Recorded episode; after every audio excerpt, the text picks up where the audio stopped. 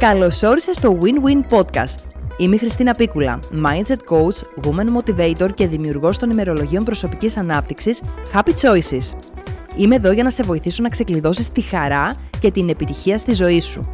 Ο σκοπός μου μέσα από το Win-Win Podcast είναι να δεις τις άπειρες δυνατότητές σου και να αξιοποιήσεις το μέγιστο τα ταλέντα σου ώστε να γίνεις ο άνθρωπος που πραγματικά επιθυμείς. Καλή ακρόαση και να θυμάσαι, κέρδισε τη ζωή. Σου αξίζει.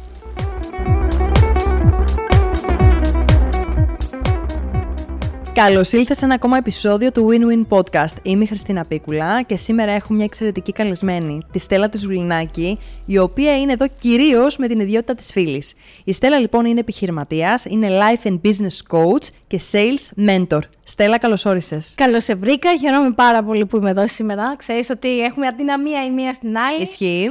Και ήρθαμε να μιλήσουμε και για ένα θέμα έτσι, που έχει αγγίξει βαθιά και τις δυο μας. Ισχύει. Το θέμα από το οποίο θα συζητήσουμε σήμερα με τη Στέλλα είναι η απώλεια. Και είναι η απώλεια των μαμάδων μας, οι οποίες μας λείπουν πάρα πολύ και θα μιλήσουμε για την ορφάνια στην ενήλικη ζωή.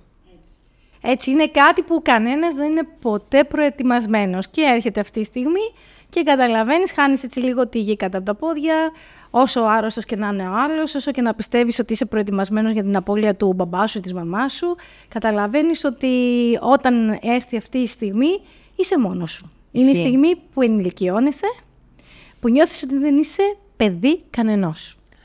Ε, για μένα, Στέλλα, αυτό το οποίο λες ήταν αυτή η συνειδητοποίηση την οποία έκανα όταν έχασα τη μαμά μου. Ότι τώρα πια δεν είμαι παιδί. Ναι.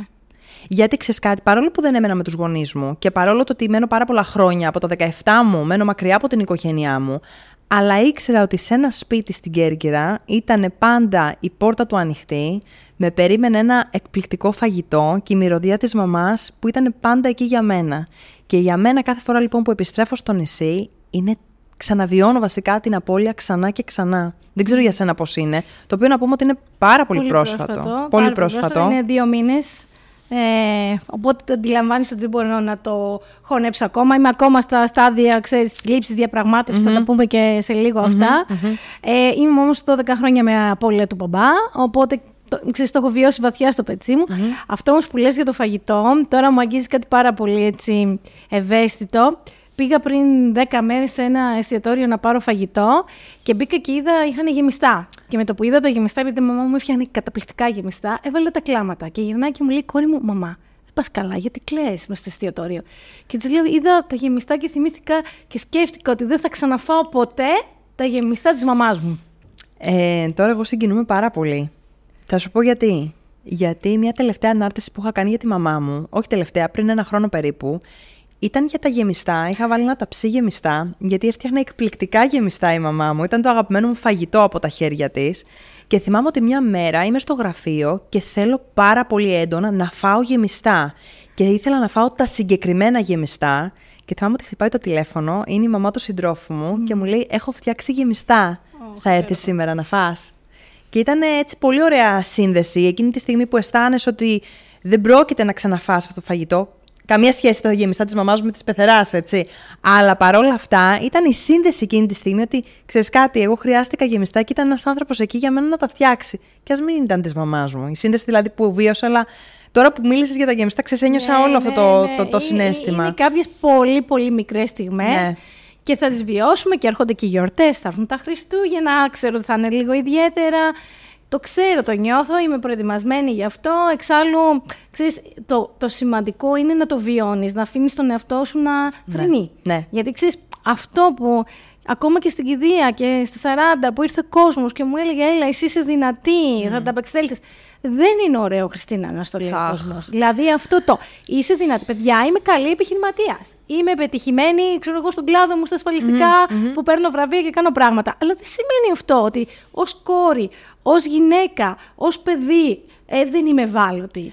Και να σου πω και κάτι άλλο. Γιατί χρειάζεται σε όλες τις φάσεις της ζωής μας να είμαστε δυνατοί; Ναι. Και αυτό, έλεια μόνο, θα το ξεπεράσει. Μα παιδιά, ε, συγγνώμη, ε, δεν είναι έξι. Εδώ γατάκι χάνεται ε, και το έχεις μέσα στο σπίτι σου ε, και στεναχωριέσαι ε, και λες: Αχ, έχασα το γατάκι μου. Πόσο μάλιστα είναι τόσο σημαντικός ο άλλος που είναι ο μπαμπάς σου και η μαμά σου και ιδιαίτερα η μαμά σου, γιατί νομίζω ότι και πολύ σοφά η παροιμία λέει ότι το παιδί ορφανεύει από τη μητέρα. Ισχύει. Σε όποια ηλικία και αν είναι αυτό το Έτσι, παιδί. αυτό Γι' αυτό είναι- και βλέπουμε και πολύ μεγάλους ανθρώπους. Έτσι, μπορεί να είναι 70 χρόνων για παράδειγμα, και ο γονιός να άγγιζε τα 100 σχεδόν. Και πάλι το συνέστημα είναι πάρα πολύ δυνατό.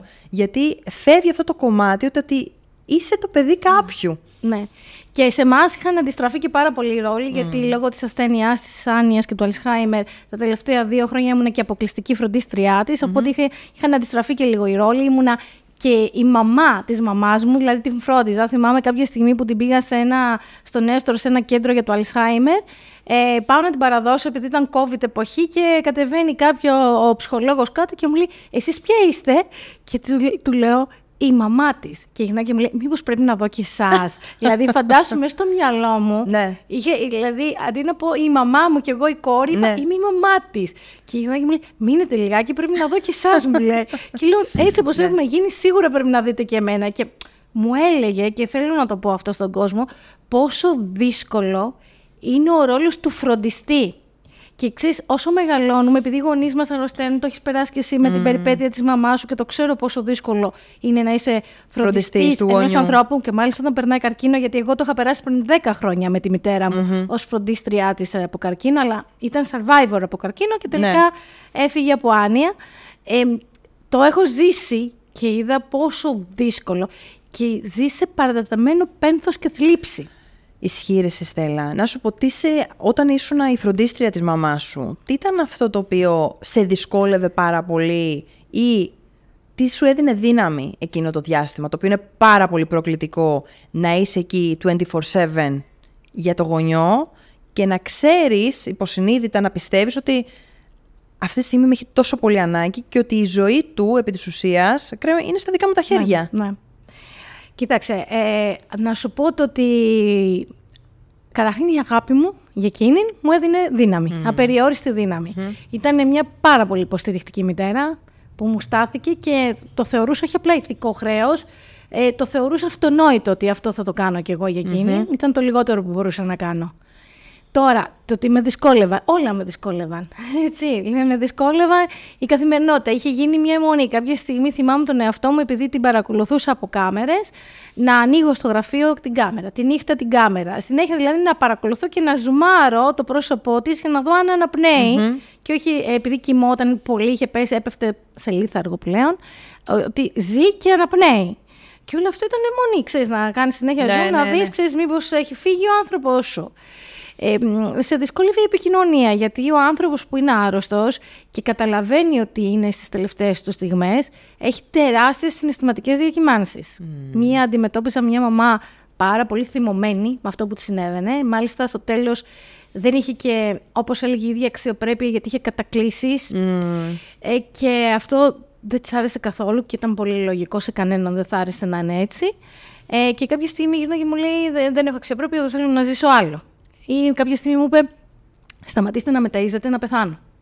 Ήταν πολύ προκλητικά όλα αυτά. Πάντα βέβαια και με βοήθεια ειδικών και από, τα, και από το νοσοκομείο που νοσηλευόταν και ε, ξέρεις, επειδή είμαστε και άνθρωποι της προσωπικής ανάπτυξης με κάποια βιβλία, με κάποια έτσι, συζήτηση με ειδικούς, έπαιρνα λίγο κουράγιο σε αυτό. Αλλά το κυριότερο είναι ότι η αγάπη και πάντα η αγάπη είναι αυτή που τροφοδοτεί το να είσαι εκεί. Μμμ.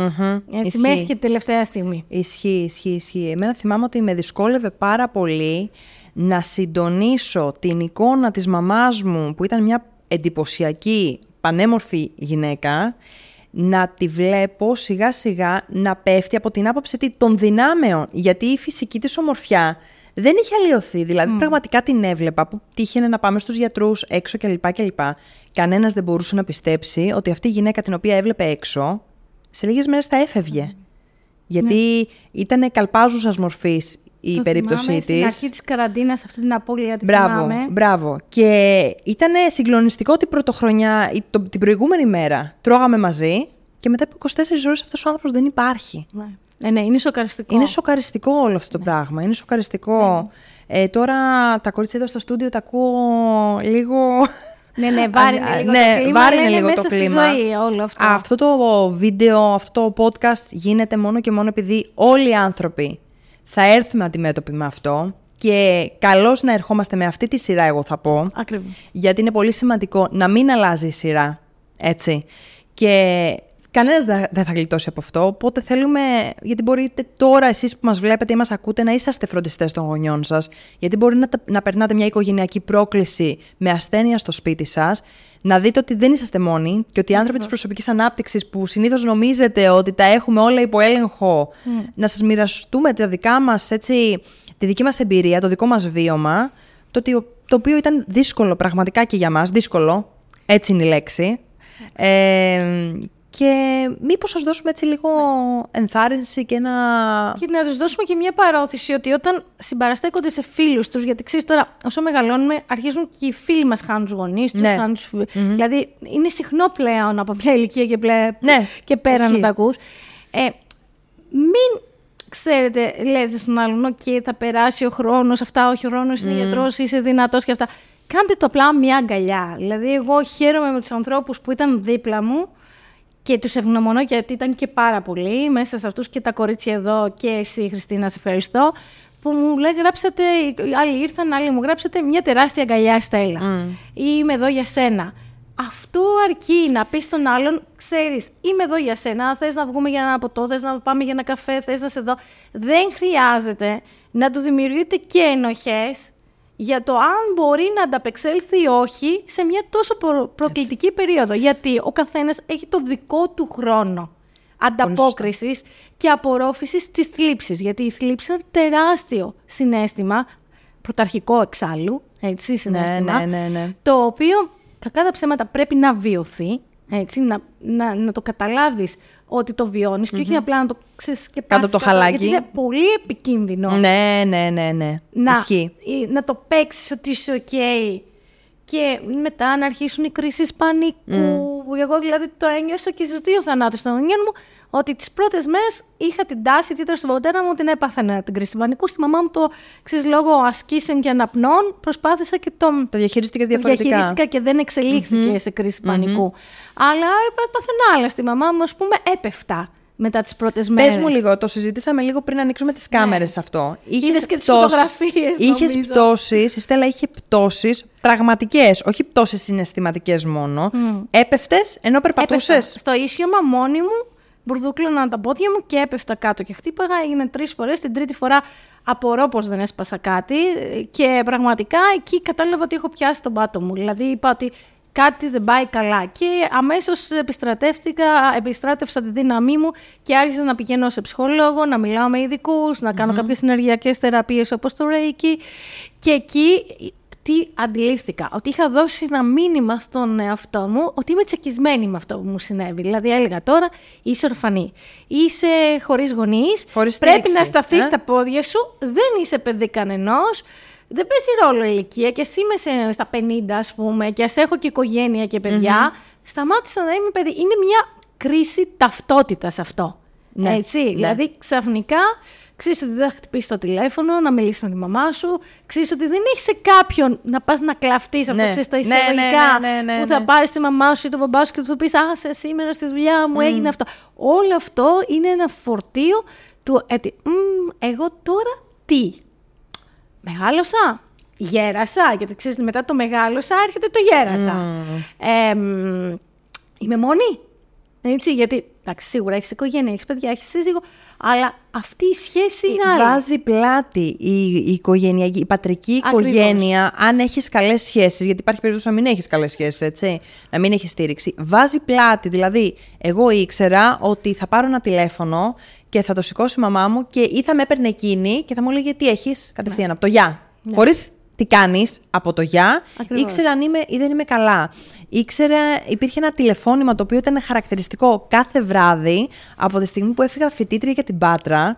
Ήταν κάθε βράδυ θα μιλάμε έστω για πέντε λεπτά στο τηλέφωνο, να της λέω τα νέα μου κλπ. Και, και πολλές φορές, και το κατανοείτε, όταν έχουμε κάποιες χρόνιες συνήθειες, μετά είναι και λίγο βαρετό και λες: Έλα ρε, μαμά, τι να σου πω τώρα; Πάλι τα ίδια τα μιλήσαμε. Ή μιλήσαμε το πρωί, τι άλλο θες να σου πω; Όχι, πες μου το να Και ακόμα και τώρα που πάμε για τον τέταρτο χρόνο πια, δεν το πιστεύω ότι είναι τέσσερα χρόνια, το πρώτο πράγμα με το που θα συμβεί κάτι καλό ή με το που θα συμβεί κάτι το οποίο με δυσκολεύει, θέλω λίγο να το συζητήσω, είμαι πάντα να πάρω τη μαμά τηλέφωνο. Τέσσερα χρόνια μετά είναι να πάρω τη μαμά μου τηλέφωνο. Εγώ δεν το έχω ξεπεράσει ακόμα. Εγώ πάω στο σούπερ μάρκετ και λέω: Έχω αυτά για τα πράγματα για τη μαμά. Και η μαμά Ναι, έχει ναι, φύγει, ναι, έτσι, ναι, δηλαδή ναι, είναι ναι, έγνοια ναι, μου. ναι. Αλλά σε καταλαβαίνω και να δεις και θα το δεις και όταν η- με το καλό έρθει και ένα παιδί στη ζωή σου ότι θα λες: Αχ, δεν είναι στη βάφτιση του παιδιού Ναι, μου. ναι, Αχ, δεν αρχίζεις, είναι στο μπράβο. γάμο μου». Δηλαδή, εμένα ε, στη βάφτιση του γιού μου δεν ήταν ο μπαμπάς μου, γιατί ήταν, ήμουν έγκυος όταν τον έχασα. Ε, είχα ένα κόμπο στη βάφτιση, τώρα ένιωθα. Και λέω: Κρίμα, δεν πρόλαβε. Έτσι. Ναι, ναι, ναι, ναι. Αλλά εντάξει, αυτή είναι η ζωή, Χριστίνα. Καλός ή κακός. Φαντάζομαι ότι υπάρχουν και άνθρωποι που έχουν μείνει ορφανοί στην παιδική τους ηλικία, στη βρεφική τους ηλικία, δεν έχουν γνωρίσει καν τους γονείς τους. Ισχύει. Εγώ νιώθω ευλογημένη που είχα αυτούς τους γονείς και απλά ξέρεις τι κάνω. Ε, με φροντίζω και αυτό θα ξέρεις, ε, έδινα σαν tips στους ανθρώπους που μας βλέπουν έτσι για να πάρουν και μια αξία, όχι απλά να ακούσουν τις προσωπικές μας Έτσι. ιστορίες. Είναι ότι ξέρεις, πρέπει να κάνεις κάποια βήματα. Δηλαδή, πρώτον, δέξου το. Αποδέξου το και μοίρας, να το μοιραστείς με τον κόσμο. Δηλαδή, μην βάζουμε ένα πρόσωπο ότι «Α, εντάξει, είμαι στη δουλειά, είμαι καλά». Όχι, μίλα με τους συναδέλφους σου, μίλα με τους πελατες σου, μίλα με τους φίλους σου. Δεν ξέρεις κάτι. Αυτό το διάστημα είμαι λίγο κάπως, γιατί έχω αυτή την απώλεια. Θέλω να δείξεις λίγο κατανόηση, θέλω Ναι. να δείξεις λίγο υπομονή, έτσι. Ε, να το μοιραστείς. Δεύτερον, φρόντισε τον εαυτό σου. Έτσι, δηλαδή, προσπάθησε να, να αγαπήσεις λίγο παραπάνω τον εαυτό σου, μια και έχασες κάποιον που αγαπούσε τον εαυτό εσένα τόσο πολύ. Έτσι. Πολύ ωραίο. Πάρα πολύ ωραίο αυτό που λες. Δηλαδή, αν εμείς φροντίζαμε τον εαυτό μας σύμφωνα με το πόσο μας αγαπούσαν οι μαμάδες μας Ακριβώς. έτσι, και κάναμε τέτοιο pampering, νομίζω ότι όλη μέρα θα κάναμε αυτό το πράγμα. Ναι. Θα, θα μας φροντίζαμε ακόμα καλύτερα.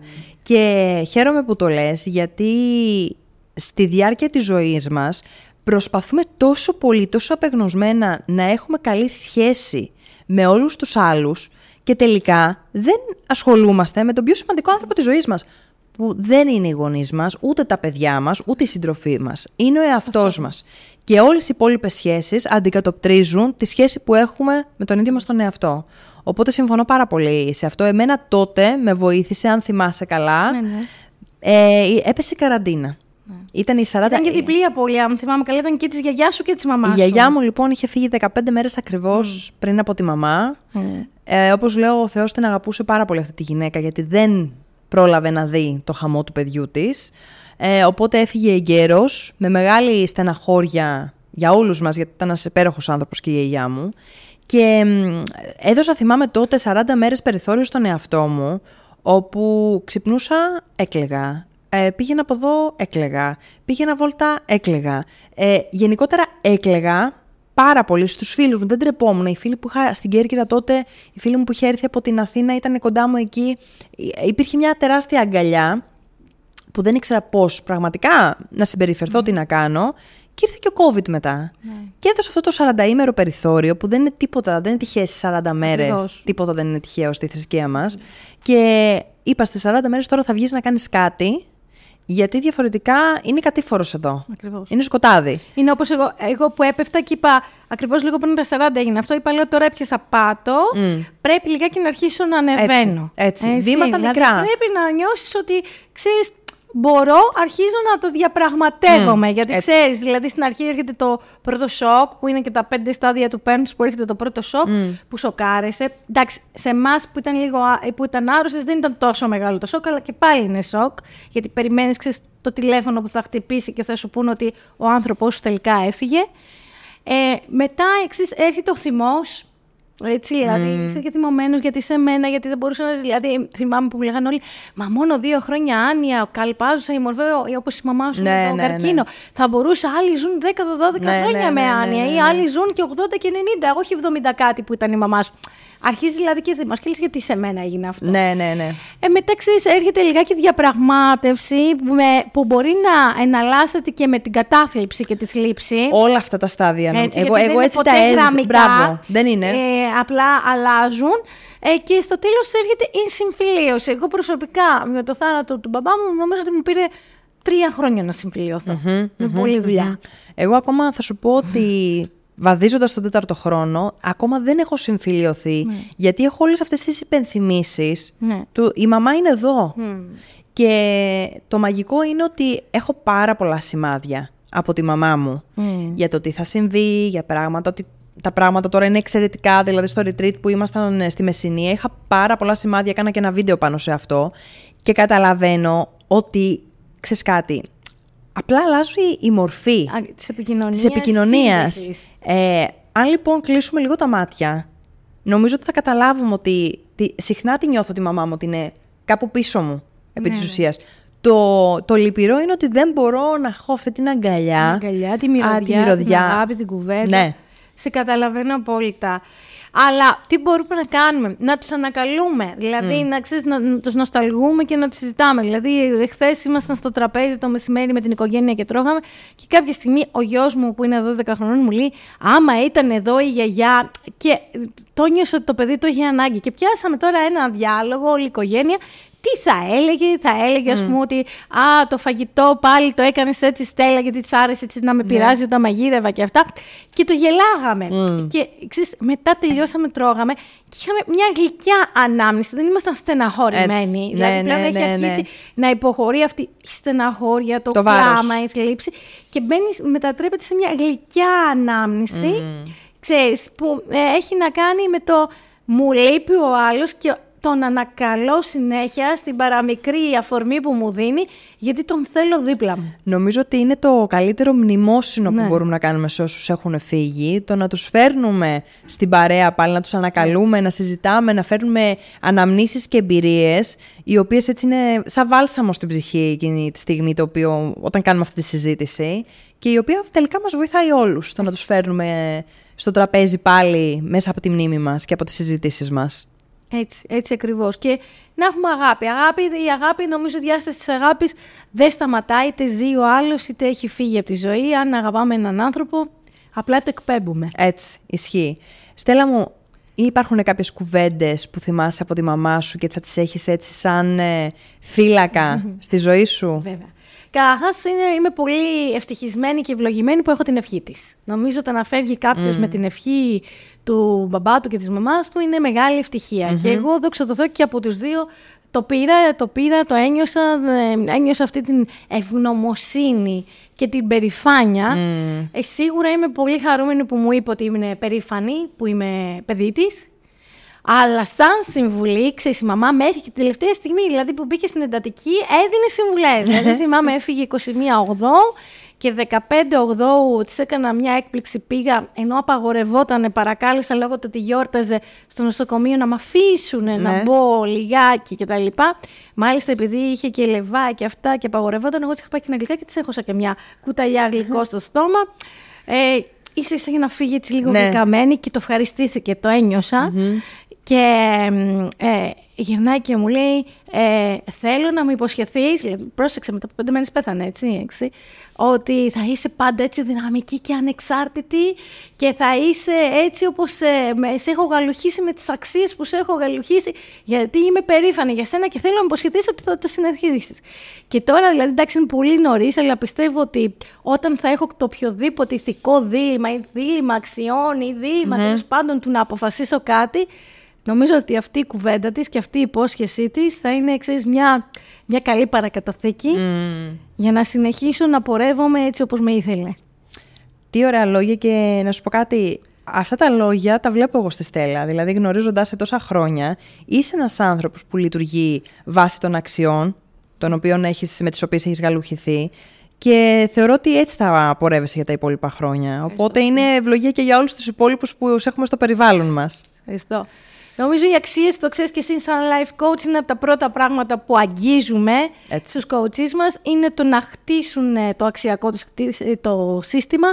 Και για μας, ξέρεις, οι αξίες, όταν είναι και αξίες ευτυχίας, είναι αξίες που σε κάνουν ολοκληρωμένο, ισορροπημένο άνθρωπο, είναι κάτι που σου δίνουν και την πραγματική διάσταση της ευτυχίας και της μόνης επιτυχίας. Και πατάς γερά στα πόδια σου όταν έχεις ένα αξιακό σύστημα το οποίο το γνωρίζεις, αυτό το αξιακό σύστημα, και ξέρεις πώς θα είναι η σχέση σου, ξέρεις που, θα, που χρειάζεται να προσέξεις, πώς θες να ζεις. Οι αξίες μας είναι για το πώς θέλουμε πραγματικά να ζούμε την κάθε μέρα μας. Στέλλα, κλείνοντας σιγά σιγά, τι θα ήθελες να πεις σε όλους αυτούς τους φίλους και τις φίλες που μπορεί να περνάνε μια φάση πένθους; Να έχουν χάσει τη μαμά τους ή τον μπαμπά τους πρόσφατα; Να πάρουν τον χρόνο τους, το κυριότερο, να αγαπήσουν τον εαυτό τους, να επανακαθορίσουν την ταυτότητά τους, να είναι αισιόδοξοι, γιατί σίγουρα μετά από όλο αυτό θα βγουν πιο δυνατοί. Ευχαριστούμε πάρα πολύ που άκουσες και είδες ένα ακόμα επεισόδιο του Win-Win. Σε περιμένουμε με χαρά στο επόμενο.